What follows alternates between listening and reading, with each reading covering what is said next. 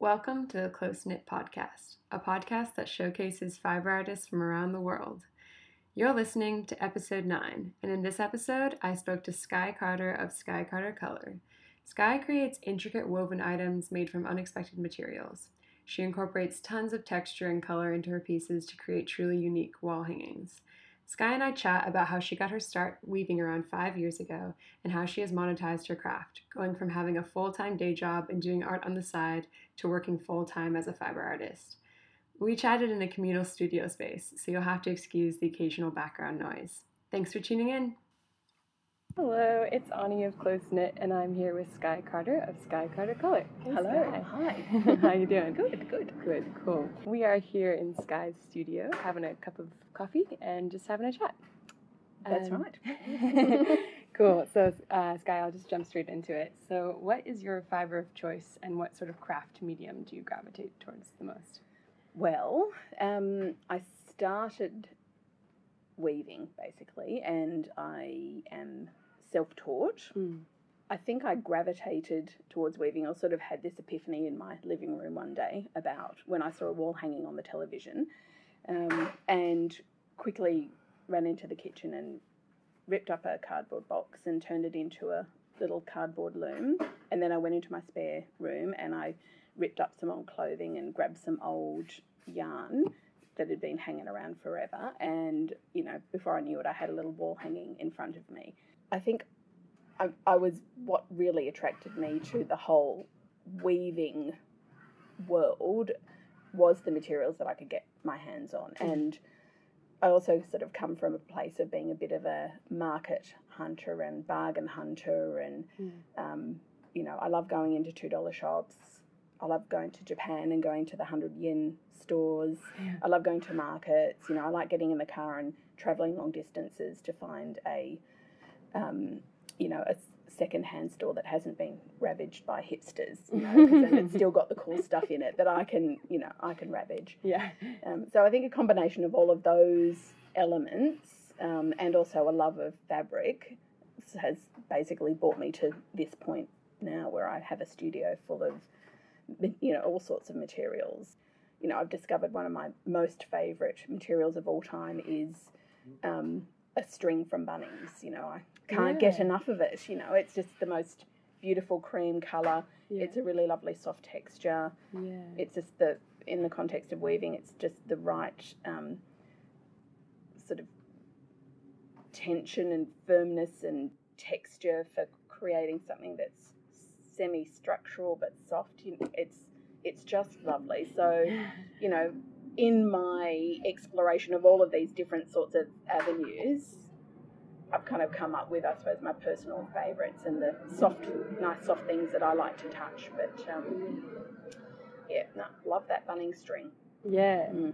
Uh, and for non-Australians listening, Bunnings is, is like Orchard Supply hardware. It's like a hardware store. yes, yeah, it's kind of, yeah. I wouldn't yeah. have known that. Yes, I wouldn't have known what Bunnings was prior to living here. But I guess um, as I'm like looking around, I in Sky Studio, I can see a whole bunch of different um, different material types. So like she's got yarn and she has all these um, sort of colorful scraps of things. And I'm wondering particularly about some of the things that look more like scraps of fabric. Are you cutting up fabric as well to yes. make yarn? So um, I do weaving workshops. Yeah. And um, I suppose I teach the workshops in the context of where I've come from and my weaving journey, which yeah. um, is weaving with fabric a lot, you know, incorporating yeah. fabric into my wall hangings and my works. Um, and so I share that with my students in class. Mm. And because I do a fair amount of weaving workshops, I was once upon a time just chopping up, you know, nice fabrics with a pair of scissors, and yeah. one day, you know, my hand almost fell off from cramping. So oh, no. now I, um, and I realised that there's no way I could actually personally prepare enough sort of strips of fabric, fabric for people to weave within workshops. So I found a very lovely man who um, has a fabric cutting business, and he um, he oh. sort of cut. You know, I take the fabric to him, and he cuts it for me. So yeah, you know, part of my journey has been, you know, going from um, you know, doing everything myself to having to sort of outsource you know, certain things to save my sanity. Yeah. Uh, you know, as much as my time and all that kind of stuff. So yeah, I guess I find that interesting. The going from being kind of a one woman show to having people who help you, and I often wonder, like what that process sort of looked like and if there was resistance because I can imagine myself being rather resistant to like mm. to mm. giving it to someone because I know it can be it's your thing it's like you you've done this all yourself before why not continue to do it you know what I mean yes. like how did you find how did you get to that point where you were like ready to outsource well I'm not outsourcing the creative side of the process yeah I'm outsourcing the things that um, are time consuming um, aren't. I suppose I, you know, there's a rea- I realize I suppose part of you know my realization was there's only so many hours in the day, mm. and if I'm spending a whole day chopping up fabric for a workshop, that's actually not the greatest use of my time, and it's not actually bringing me joy and happiness. I'm quite happy to outsource that yeah. job to somebody, and yeah. in investigating, it wasn't you know it wasn't an expensive particularly expensive thing to do. Yeah. Um, you know, I found someone close by. It's like, oh my god, that's a win win win. You know, yeah. it's like, yes, why wouldn't I be doing that? Um, and I've designed some looms as well. I've got you know a cardboard loom that I have um, yeah. cut for me, yeah. Um, and also some bamboo looms, uh, like a little bamboo weaving set, basically. Yeah with a comb and a needle. Um, so you know those things have to be outsourced because I mm. cannot physically do those things myself. I don't have the machinery. Yeah. Um, what else do I outsource? I get my husband to lug stuff to the car for me. That's a pretty. That's a pretty good.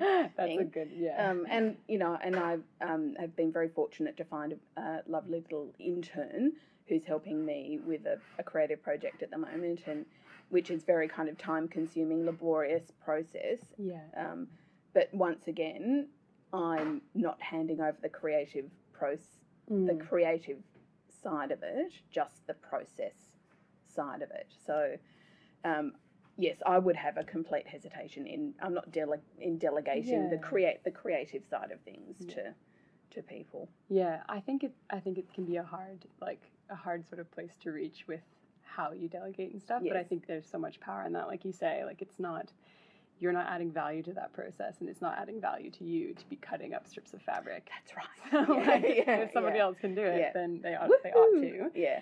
Um, I also wonder how you went about like finding those people. Were they people that you knew? Did you kind of do a Google search? Like, how did that look? Um, where I buy my fabric from, I asked the lady. Yeah. Um, you know, if she knew of anyone, and she, you know, it, it, I was just lucky in, you know, in that particular instance, mm. the first name that she gave me was, you know, the guy that I'm using two years later. So, yeah. um, you know, I find asking, you know, asking yeah. people that might that might know, um, and I'm googling a lot. Yeah. Yeah, and and I, I it's important to me to find local suppliers.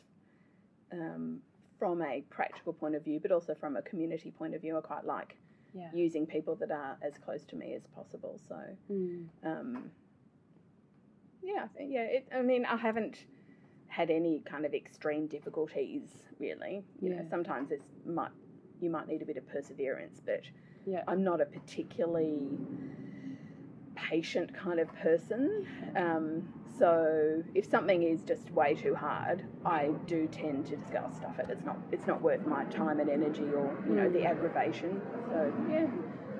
Um, but also, you know, I'm doing something that I care about and I'm passionate about for me. So, yeah. um, you know, that makes you a little bit more motivated, doesn't it? Yeah. yeah, absolutely.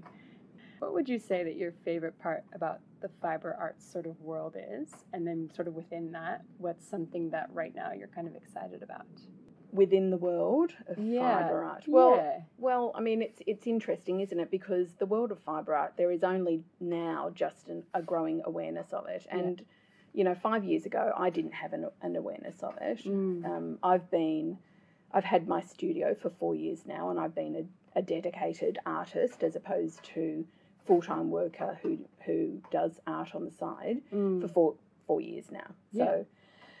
Um, and I started painting, and then I sort of, you know, discovered the world of fibre art, and now I exclusively do that. Mm. Um, so I think one of the exciting things is that in fact it is now becoming recognized. You know, there is the new craft movement. It's a worldwide phenomena. You know, there's lots of zeitgeist going on. Mm. You know, people are independently picking up, you know, tools and working with their hands. And, yeah. you know, I've read a little bit about it. And, you know, there were, you know, the b- belief is that, you know, there's a, a trend towards, um, you know, things that feel nice on the hand because we're so used to touching hard surfaces. You know, even our laptops are Mm. um, touch screens now, and um, and for me, that um, I need to touch soft things. You know, that's what really turns me on, yeah. and that's why I personally gravitated towards it. You know, sort of you know harking back to the bargain hunting. You know, I Yeah. kind of obsessively collect um, retro cups. You know, Japanese retro cups. You know, I love the feel of those in my hand. So Mm. um, you know, I I think I'm part of that kind of movement of people that need to sort of feel things in their hand that are sort of earthy and a bit raw and ground you to Mm. some degree. I'm a person that needs a lot of grounding. So yeah. um, yeah, I mean, I think so. In itself, the fact that fibre art is now a conversation that's happening Mm. um, is ex- exciting. However, there are still so many people that just do not get it. You know, when I exhibited at the other art fair, Yeah. um, I really did have to explain to a lot of people that, you know, yes, these fluffy things hanging on a wall are intended as fluffy things to hang on your wall, Yeah. um, and they don't need to be in a frame, and you don't need to be afraid that they're going to get dusty. You know, it's no Yeah. different to anything else in your house. Mm. Um, yeah, and it's it's just about maybe thinking outside the box. But I do get a lot of feedback. People want me to put things in frames, and Yeah. Okay. and I do, and I really, I really re- resist, actually resist that. I succ- succumbed um, to it for a moment, and I sort of did frame a few things, um, small things, sort of as a bit of an experiment, and I put it, put them out there in the marketplace, and there wasn't a, a really strong reaction to them, po- not not a strong positive reaction. It wasn't like a negative one. Mm. Um, but I, I just thought, no, actually, it doesn't resonate with me. These things aren't meant to be framed. Mm. Go with your gut, you know. So, yeah. yes. That's really interesting. I hadn't really thought about the fact that I guess because I'm familiar with like what weavings kind of look like and have seen them in homes and, you know, by scrolling through my very fiber filled Instagram feed, there's Yes. like, you know, so many weavings and so many wall hangings. And it I think it's interesting because you're saying like it's quite a kinesthetic thing. Like it's so much of it for you is Yeah. about the touch and the feel and to be able to kind of yeah to be able to touch it so it's kind of interesting to suddenly remove that sense from it Yes. to like put it on a frame on a wall it's like oh this is now art Yes, something exactly. Yes, With yes, quotes. yes. Yeah, that's right. Yes, it's no more or Yeah. less legitimate Yeah. with or without a frame, in my humble opinion. mm. Um, and, but it's about you know the. I mean, I've, my work has been exposed to you know a lot of people that aren't that are um, hobbyist art collectors, and there is, and this is another exciting thing about the art wor- world is that there is an emerging um, group of people that and are not sort of the rich elite who can afford art, but Mm. there are the um, you know the mum and dad collectors and the young you know young married couple collectors, you know who Yeah. are seeking out affordable art from you know sort of emerging and mid career artists, um, and they're the so they're the groups that really you know from a commercial point of view that I like to speak to because that's Mm. kind of my demographic that I can sell to. Mm. Um, but they, to a degree, they do um, need educating, and I mean that in the most unpatronising way. I don't mean to sound condescending or anything when I say that, but you know, there it is. A, there is a process of education about sort of what these, you know, what what is fibre art. You know, what does it mean to have Yeah. a wall hanging? Um, you know, how do you incorporate that into your interior design aesthetic? Mm. uh, what does it look like how you know how does it work um, so there you know there are times when I've kind of had to actually coach people on how they can make it work in their home if Mm. they love it but they're sort of hesitant so Yeah. I guess like um, kind of along that with the education side of things, I often wonder when artists go to sell their work or um, exhibit or whatever it is, like kind of trying to put the value on the time that it took and the how you price things and things like that. Can you sort of walk me through what that's been like for you? Like that sort of journey of have you needed to um, has there been a great deal of explaining to people about like yes this took me 10 hours to make or like this or that So yeah, so You it's what I often mean? the first question because Mm. um, the works look to a degree they look intricate and they look Mm. time consuming and people are drawn you know drawn to that element and they always ask how long does that take yeah um, and it's often a hard question for me to answer because I get lost in my work and I don't time it. But I actually, for um, one exhibition I did t- where I was speak- speaking to the public, I was all there with the public while they were viewing. I was, um, I did time a piece, and you know, it's like, oh well, this one took fifty hours, and you know, and they're like, Yeah. wow, and then, and then they don't say, oh, that's why it's so bloody expensive, but they probably, you know, the penny may drop, oh, you know, yeah um, because you know my material, the cost of my materials are not exorbitant. Mm. Um, you know, I do invest a lot of money and time in sourcing them, yeah um, but it's um, you know the uh, look look how how you price things. Yes, it's hellish. It's Yeah. hellish, Yeah. and generally, what something is worth to you and is a fair price as an artist to sell, people will happily pay half that. Mm. So that's that that's the real dilemma, and that's kind of what I have um, sort of discovered, I suppose, over the past couple of years. So occasionally I have a bit of a sale, and then things sell, and um, occasionally you get somebody who's happy to pay, you know, the price that something's worth. Um, but yeah, it's it's hard, and that's you know it's hard for any artist. You know, I mean, the whole Yeah. thing about being an artist is that you're bloody poor because you know it's so hard to sell your work. So yeah yeah um, it's no different for a fibre artist. Yeah, Mm. yeah. And then, so you've done, um, you've mentioned some exhibitions, and I know you're at Fiber Fair in Sydney, and you have maybe one coming up in Brisbane. Yes. Um, what other venues have you kind of, I know you do workshops as well, but so you do, you've exhibited and you've done workshops. Yeah. What other sort of venues do you find yourself at? Um, really, it's homeware stores. You Yeah. know, that's pretty much Yeah. um, because my, um, I mean, like all, all, art, you know, it's primarily for the, to be enjoyed in a home, isn't it, for the most part? So, Yeah. you know, homeware store is a particularly good fit for a, a wall hanging. Um, Mm. they're on trend at the moment. Yeah. Um, hopefully that trend continues, Yeah. or you know, Yeah. just the kind of mm, you know continuing awareness and acceptance of um, fibre art um, will you know hang around for as long as I'm interested in doing it anyway. Yeah. Um, yeah, so I would say they they are Yeah. yeah the places. I've got a um, another group exhibition. I'm, I'm participating in a group exhibition um, in northern the northern beaches. Hmm. Um, yeah, it's you know it's it's the stand the standard things really. You know, Yeah. the exception or the maybe the difference for me is that I am in interiors stores maybe more than the regular artists, but maybe maybe even not. So you know, Yeah. And when you kind of started out, did you see it going that direction and or did you do did it look different for you like 4 years ago when you were first making weavings and things like that? Like were you at markets or were you, you know, looking Look, for I- exhibits? did um, consider doing markets and.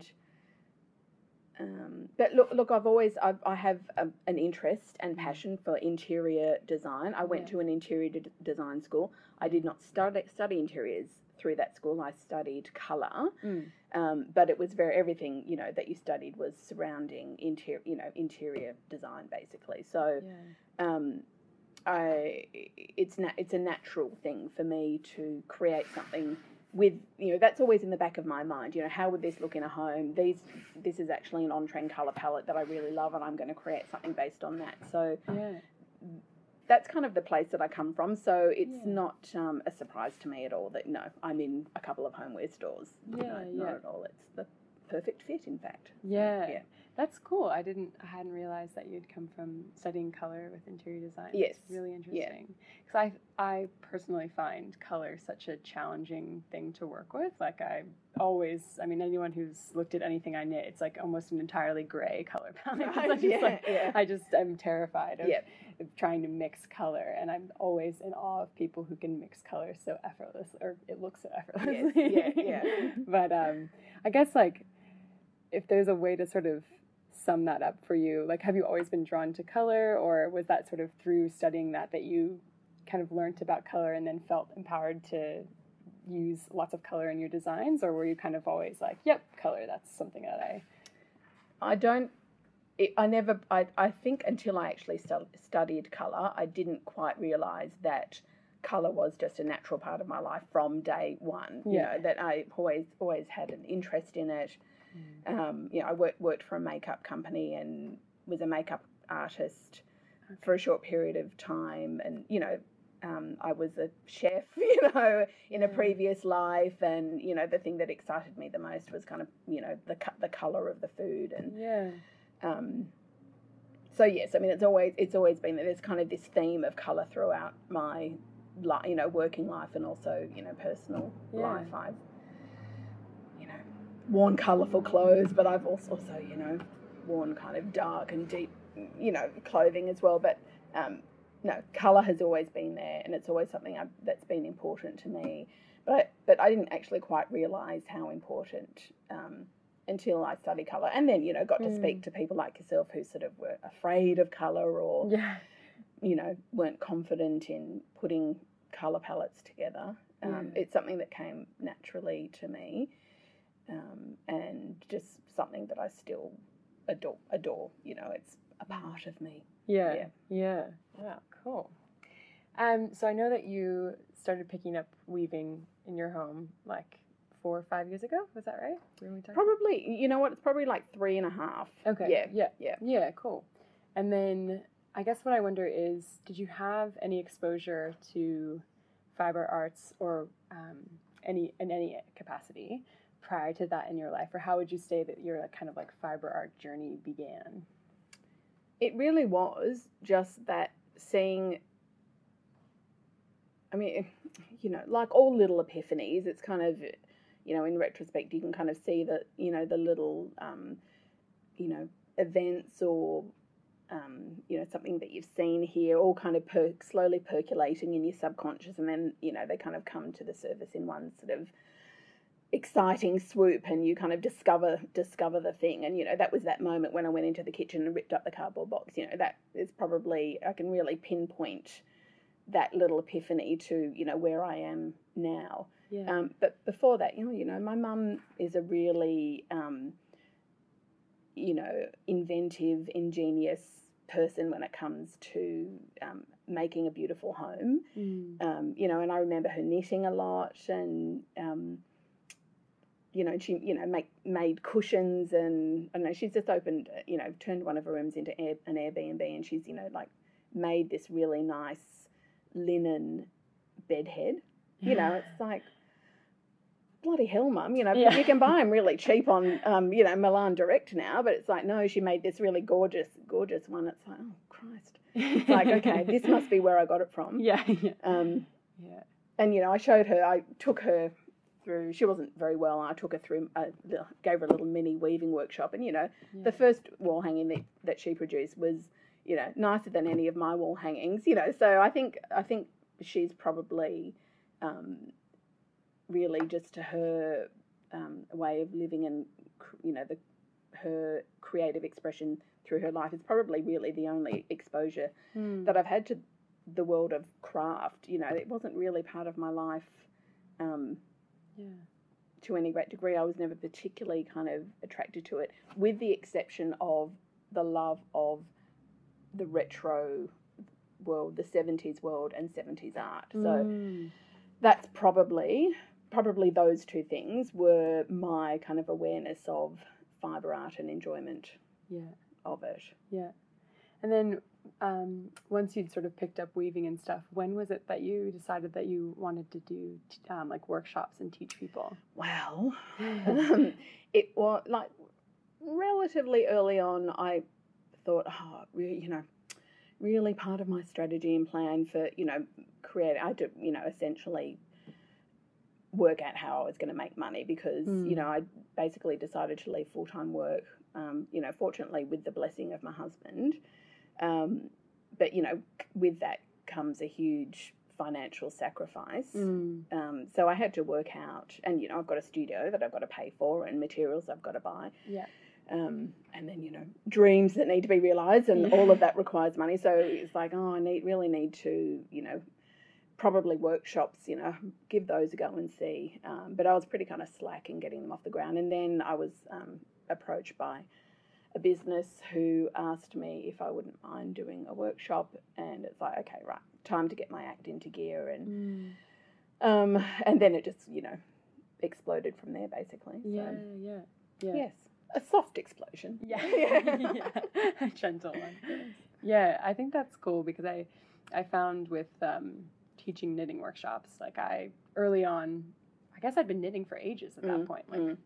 Technically like ten years or something silly like that, but um, always kind of felt like oh, I don't know that much about knitting, mm, or like mm, I'm not an expert. Mm, oh, and mm. then it kind of was only once I started doing them that I realized, like, oh, I know more than someone who knows nothing about knitting. That's, that's right. and that's yes. all I need yes. to know. Yeah, yeah. And like, and just need to be patient and kind. Yes, yes, yes, yes. Yeah. yeah. and like, and be excited about it. Yes. You know, you know I can very much relate to that, and mm. I ha- certainly, um, yeah, you know, you've, oh, I mean, you know, artists are generally, um, you know, sensitive people who are tormented and totally mean to themselves, and I'm no exception. Mm. Um, so I did have to kind of put those little naughty, naughty thoughts um, away and just, you know, you you really, you know, if you if you if this is the path you're taking, you've got to own it. You know, mm. you just got to own it. It's like, okay, I'm doing workshops. I'm going to own this, and yes, you know,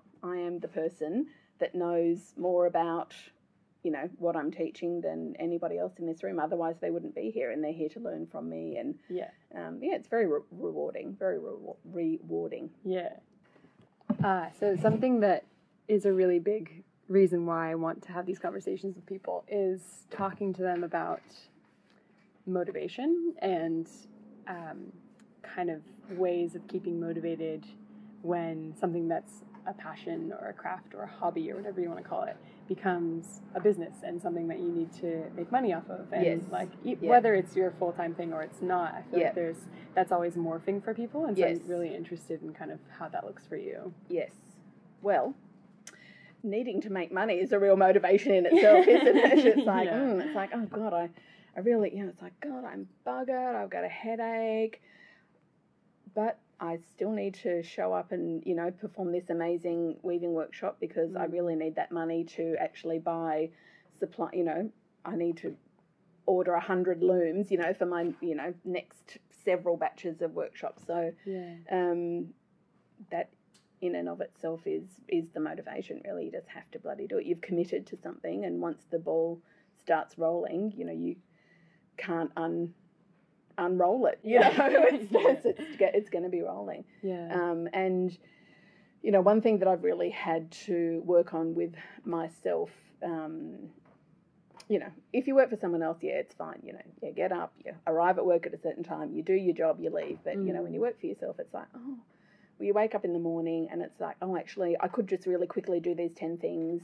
And then before you know it, you're not at the studio until midday and then you have to be home by five because you've got plans to whatever. So yeah. I really had to kind of um, work on how I structure my days to get everything that I need to to do done. And I'm still not perfect at it, mm. um, but I'm way better than I used to be. Um, and the motivation for that is, um, you know, you need to make this work for yourself because the alternative is going back to the life that you made a very clear decision that you did not want to be part of, which is mm. that nine to five work culture. So, yeah. um, it's, it's like okay, you've made this decision, you know, to change your life and to, um, you know, you've chosen sort of creative expression as your life path, and yeah. you know, you realise that that's much more important to you than earning a full time wage, essentially. Mm. Um, so you have to make it work. And you know, and the thing about dreams is that you know, eh, eh, like trying to realize your dream and follow your dream, just like anything else, you know, you got to eat lots of shit sandwiches along the way. You know, that's just the re- the reality of it. Yeah. And you know, in pursuing your dreams, often you have to eat a few more of those sandwiches than you know if you just kind of live in a a regular conformist life. So, Mm. um, you know, yeah, it can be hard, but at the end of the day, it's easier to suck up because it's your own decision, really. Mm, So, mm. yeah. Yeah. And before you sort of made the jump, I guess sort of how long were you doing the, the full time gig with trying to like weave in your spare time and stuff? And how did you make the, the call? I was so I was painting first, and not painting. Yeah, So I was painting Mm. in my spare time. Yeah. Um, I um, I mean, all my life, really. You know. Mm. Yeah. I was drawing, and then maybe a cou- for a couple of years I was painting. So all my life I was dabbling in bits and pieces, but um, cr- but creatively very lost. You know, and um, and just generally as a person, very lost. You know, I didn't Mm. really know what I wanted to be when I grew, grew up until I was forty. So, and now I, Mm. you know, now I know, which is fabulous. yeah. Um, but bloody hell, it took a long time to get there. You know, I just just did didn't know and was searching for a very very long time.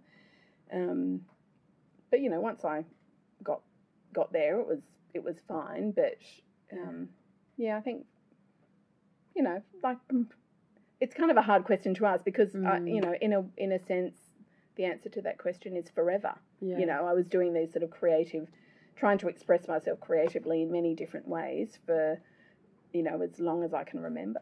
Yeah. And yeah, and yeah, and then I hit forty. I had a complete nervous breakdown, and you know, and that was the best thing that ever happened. You know, Mm, so mm, yeah, I think Mm. I think that's super interesting. The kind of having it as a side practice that you're you're so interested in, but then how you actually make that leap Yes, of like, all right, yes. I'm just gonna do this now. Yes, and it seems yes. very scary, Yeah. but really important, and Yes. can turn out to be yeah the best decision you could have made. Absolutely, absolutely. And Yeah. and you know, for me, you know, working in the variety of kind of industries and jobs that I worked in, um, you know, all of those skills I bring to the business side of what I do. Mm. Um, and you know, and I have confidence in um, in that side of things. You know, I have experience with budgeting and Yeah. you know pricing things and costing things and Yeah, managing people and teams and departments and yeah, um, all, all sorts of things. So, you know, all of those experiences have been, you know, I think key to how I'm able to do what I'm doing now. yeah, Yeah. yeah. Cool.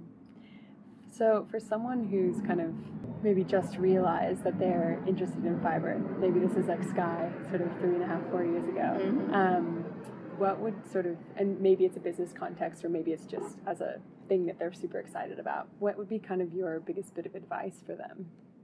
There's kind of, okay, so if you would, so if it's somebody that's choosing to do what I did, which is kind of let go of the, you know, the regular income and commit, commit, it is a, um, oh God, so adorable.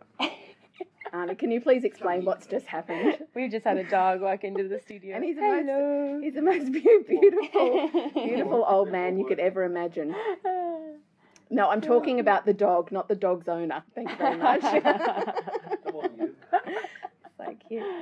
Um, he's so adorable. Floyd. His name's Floyd. Oh. Um, um, okay, so the advice I would have is once you know you know what the thing for me is once you commit to a studio space and fill it full of crap, there's no going back because I, you know, I did have this thought the other day. It's like if I just decided I was completely jack of all this one day, how the hell would I get rid of all my stuff? You know, it's like I've got so much stuff and I've got it jam packed into this small space. Um, and you know, I mean, you, know, you, you work it out. You you work it all out. You know, you give stuff away. You try and sell what you can, I suppose. yeah. Um, but you know, I, it's a commitment. You know, once you're in, it, it's you can't do it by halves. I think is what I'm trying to say. You just need to Mm. kind of throw yourself in. You need to set up your space properly. You know, you need to surround yourself and immerse yourself in your studio, in your materials, in your looms, of which I've got. You know, you wouldn't know it, but we're surrounded by about five looms. Um, yeah. so I've you know I've chosen looms that kind of work in the space that I can hang on the wall. Mm. Um, but then, having said that, I'm very frustrated by the lack of space that I have to work in because, you know, of course, I want a massive floor loom, and um, you know, I, I just need to play and experiment with more looms, basically. And, Mm. Um, and you know, I'm just I'm trying to work towards becoming a massive installation artist. You know, I'm very um, heavily influenced by beautiful big works of art. So Mm. yeah, that's so. The, the advice is basically you got to commit and you got to be prepared to be poor. you know, for a while, for a while at least. Yeah, yeah, and Yeah. um, you know, I'm just really fortunate um, that you know I've got a husband that um, was supportive of that decision, and you know, we're not rolling in money, but. And he was pr- probably freaking out more than he shared with me about like how the hell we're going to make ends meet. But we, you know, we do, and we're living, you know, comfortable, Yeah. happy existence. Yeah. So, yeah. Yeah, cool. And then um, something I also really like asking people is who we should be, who they know about that we should be following in the fiber arts world, because I think, you know, like we were talking about before we got on online, we are, you know, part of this is to grow our community Mm, and to help yes, people find other yes, people and. Yes. Yeah, I always find, you know, a thousand other people I want to be following whenever I find one person because there's all these comments by all these other amazing people. So yes, Who would you say we should be following? Um. Well, as we were having our little chat prior to this um, this conversation, Yeah. um, there's a fibre artist called is it Kustaa? I need to. I'll have to spell his name out No worries. because I can never um, remember how to pronounce it. Yeah, so his name is Kustaa, K U S T A A. Mm-hmm. Um, I can't find his bloody surname on this page I'm looking at. Um, but he's done, also, sorry, it's Kustaa Saksi, so K U S T A S A K S I. So for me, he's one of the most um, sort of exciting fibre artists. Um, I don't think he's exclusively a fibre artist, and um, and he's not he's not a maker, you know. So he's not a hand, hands for what I've kind of read about him. He's not like a hands-on maker, but um, you know he's got these incredible wall hangings that were made on a jacquard loom. Um, and I, you know, definitely want to play an experiment with um, what you can create on a jacquard loom because it's quite intricate and beautiful. Yeah. Um, I've also um, was very excited by Natalie Miller's um, chandelier Mm. installations in Hong Kong, Mhm. um, and I really enjoyed reading um, about sort of her process and. Um, and I really, I really actually appreciated her sort of just sharing, you know, the pa- the pain of the pain of having to create those artworks, like the physical pain, and probably, you know, like Yeah. the the angst, um, because you know that's actually a lot of a lot of what my life is about. You know, there's a lot of like with, you know, there are times where I've had to kind of produce a lot of weavings, and you know, it's physically painful, and then, you know, you've got to work out kind of a lot of intense logistical things. Um, you know, and th- those things can be quite kind of a bit of a mind, you know, f beep. um, so yeah, I really enjoyed sort of reading um, about sort of her process and just you know the visual impact of those pieces were were amazing. yeah. Um, you know, one of one of my dirty little secrets is I, I actually don't like macrame very much. I don't think Mm. it, it's a particularly um, it's not my kind of fibre art, and Yeah. there's only so many artists out there that can really sort of nail it, and she's one for me. You know, she makes Mm. makes what has the potential to kind of be ugly um, look really beautiful and elegant. So um, I'm a great admirer of hers. Yeah. Um, and you know, and then there's just all the uh, wonderful Instagram people, and Yeah.